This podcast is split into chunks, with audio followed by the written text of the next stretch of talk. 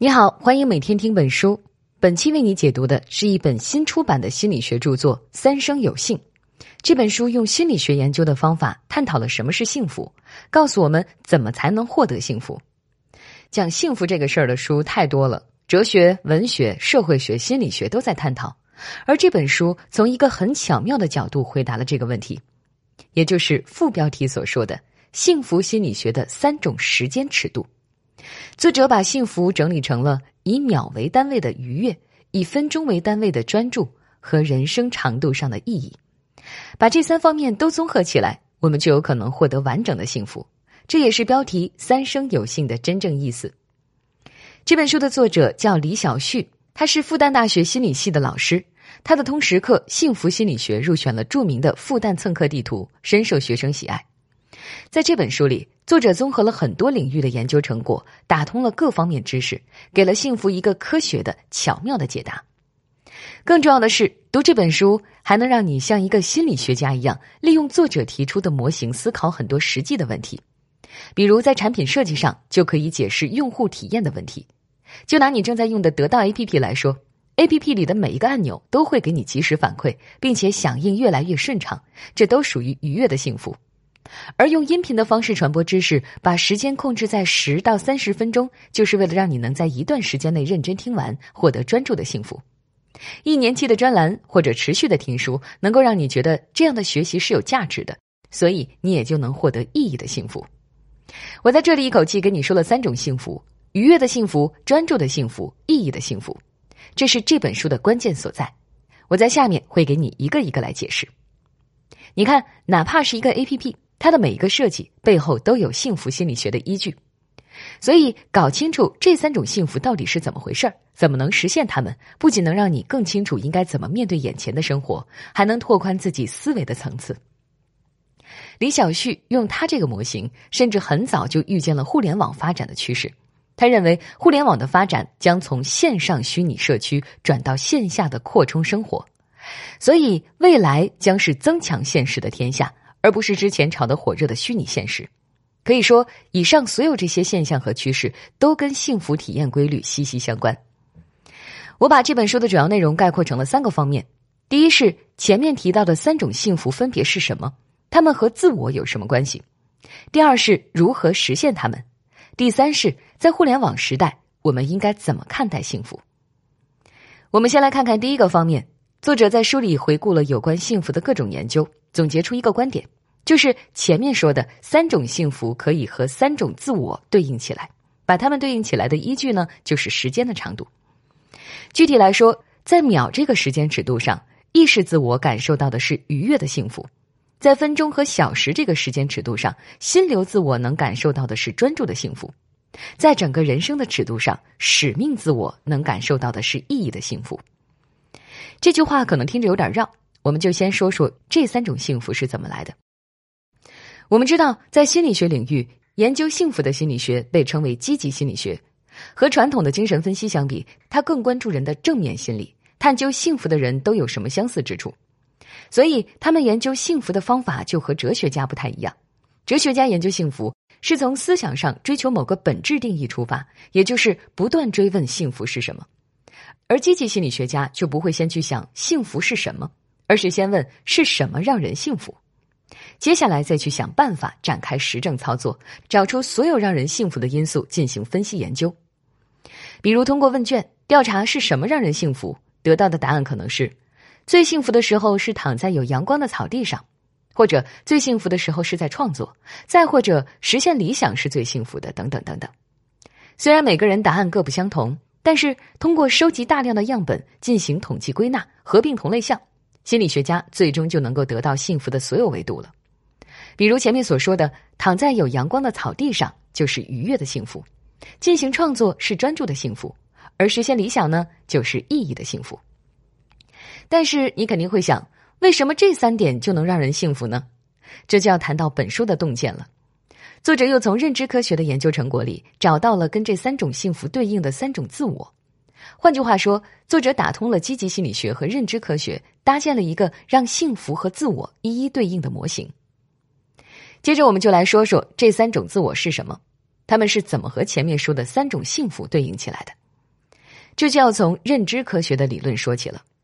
著名的认知科学家和心灵哲学家丹尼尔·丹内特认为，人不是只有一个固定的自我，所谓自我意识并不是独立存在的，而是意识体验到的内容的一部分，也就是说它是意识内容重心派生出来的。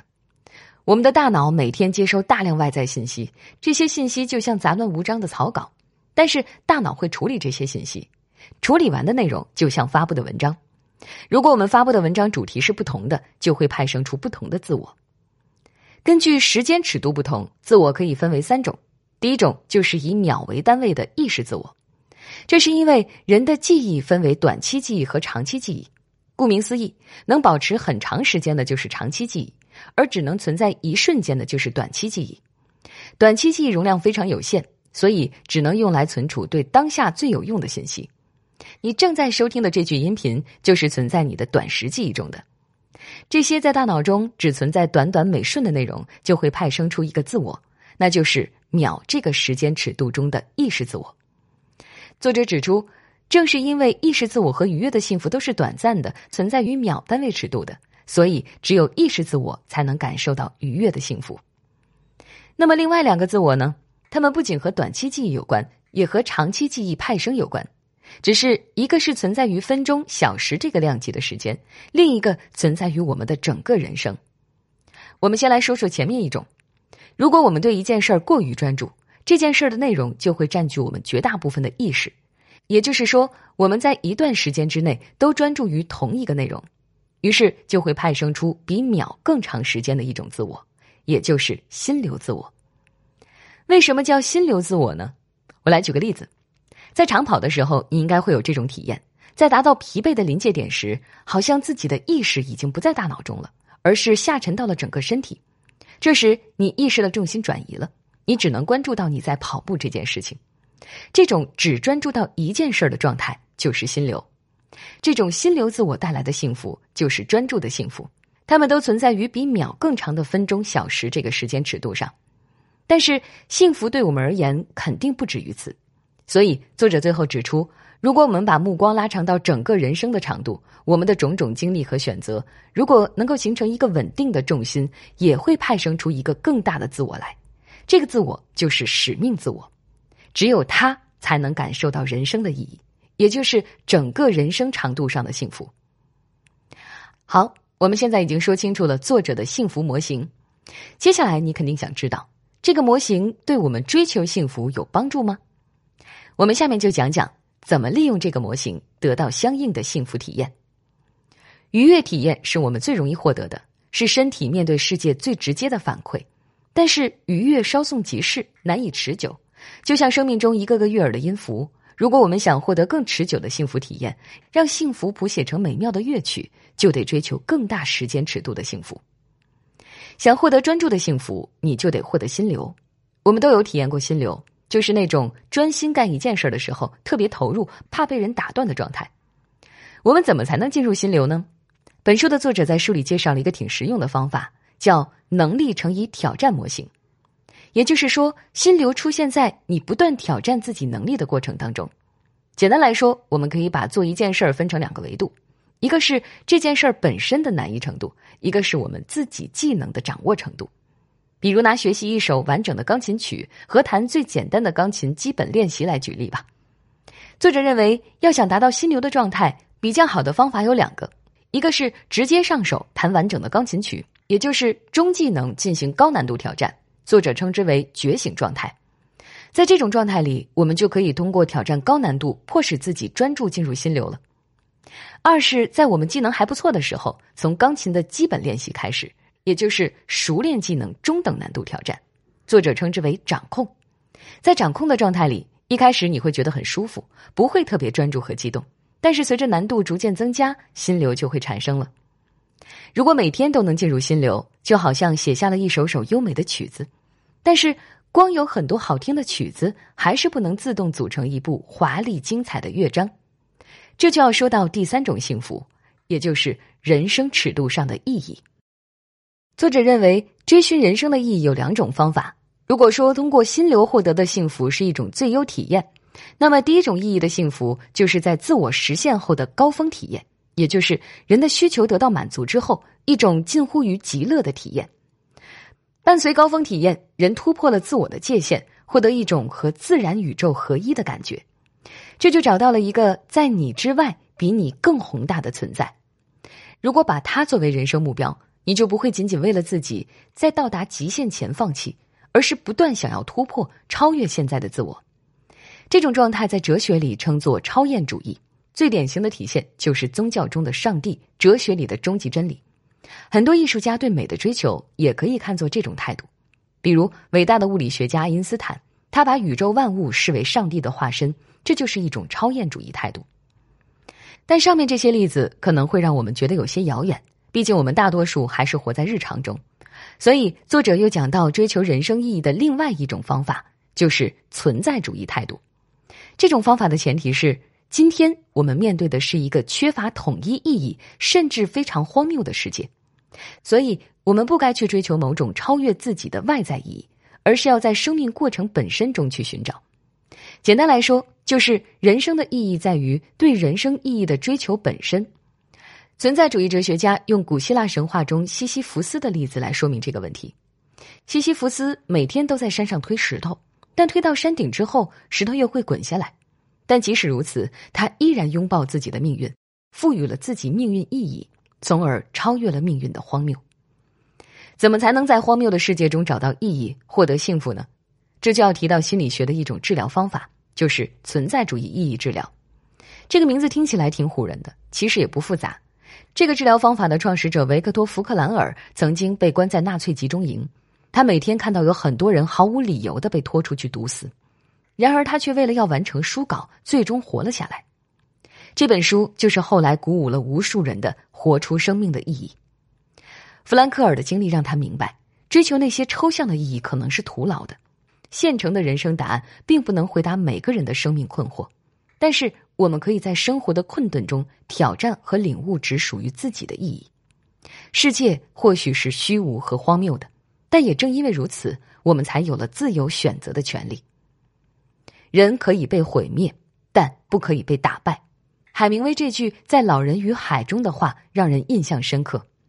无论是书里那位出海的老渔夫，还是在集中营至死也保持自己尊严的人，他们都在证明，即使面临极端恶劣的环境，人也能拥有最后一种自由，那就是选择自己态度的自由。这种不可剥夺的内在精神自由，让他们有能力承受苦难，这本身就是一项实实在在的生命成就。它让我们的生命即便不一定有什么目的，依然充满意义。所以当我们从内在自由出发，改变对生活的态度时，就是负起了生命的责任。我们的人生经历就不会前后冲突，彼此矛盾，显得荒谬而没有意义。一个使命自我就会慢慢派生出来，我们也就能获得意义的幸福。好了，到这里我们已经知道了怎么实现人的3种幸福。然而不能忽视的是，幸福不是一片孤立的小天地，我们的环境也在时刻影响着我们。所以最后我们就来谈谈，如今互联网时代，人对于幸福的理解和体验会不会被改变？有一首诗叫《从前慢》，曾引起人们很大共鸣，那是因为它勾起了我们对过去的怀念，对那种不会被时间追赶的幸福的怀念。那么在这个被技术主宰的世界中，我们是不是真的比以前更不幸了呢？对于这个问题，有2种截然对立的观点。早在移动互联网时代之前，有一本叫《浅薄》的书就指出，电子媒介取代纸媒，不是阅读方式改变那么简单。我们把原本应在大脑中需要记忆的内容推给了外部数据库，改变了人专注和沉浸的阅读方式，这让个体和整个社会都变得浅薄了。有研究结果也表明，多媒体教学并没有比传统纸质书效果更好。这种说法有一定的道理。我们已经知道，人脑的短时记忆容量非常有限，无法同时记住太多内容，而电子媒介恰恰包含了大量多媒体要素，无论是图像还是声音，丰富的信息很容易把记忆的宽带全部占据，从而无法形成持久专注。专注这个层面的幸福感也会随之降低。所以《浅薄》这本书悲哀地预言，人类未来是记忆外包，文明消亡。技术带给人类的未来真的会如此悲观吗？反对者认为，恰恰是这些能熟练使用互联网工具的所谓浅薄者，会在未来统治世界。电子媒介的使用虽然会妨碍深度阅读和思考，却让现代人在思维广度上远远超过了古人。比如我们使用搜索引擎时，虽然常常记不住内容本身，但对搜索路径却会十分清晰。在人机共生系统中，人的认知能力远远超过自己本身的维度。而作者用他的幸福模型告诉我们，在互联网时代，我们不一定会变得浅薄和不幸，可能我们只是需要对幸福增加新的理解。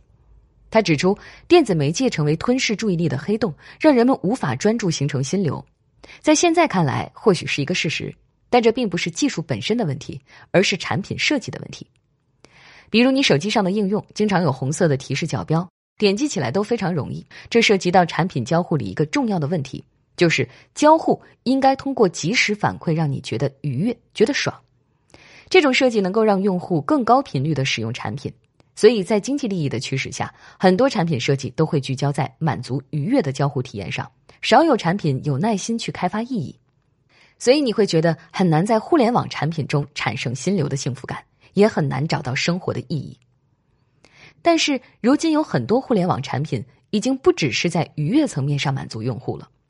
作者认为，很多成功的产品都可以对应到他的幸福模型中，是在努力让用户在3个层面上感受到综合的幸福感。首先，各种简洁高效的触发界面，让用户很容易就获得愉悦体验。然后，产品设计会诱使用户专注投入，持续使用产品。最后，产品还会再引入社交等级和成就系统，让用户获得意义感。对应这3种层面，用户体验也分成了3种，分别是交互体验、行为习得和扩增生活。当产品同时满足了用户这3个方面的体验时，产品的生命力也会延长。所以从这个意义上说，互联网给人带来的幸福并没有改变，甚至有可能是增强。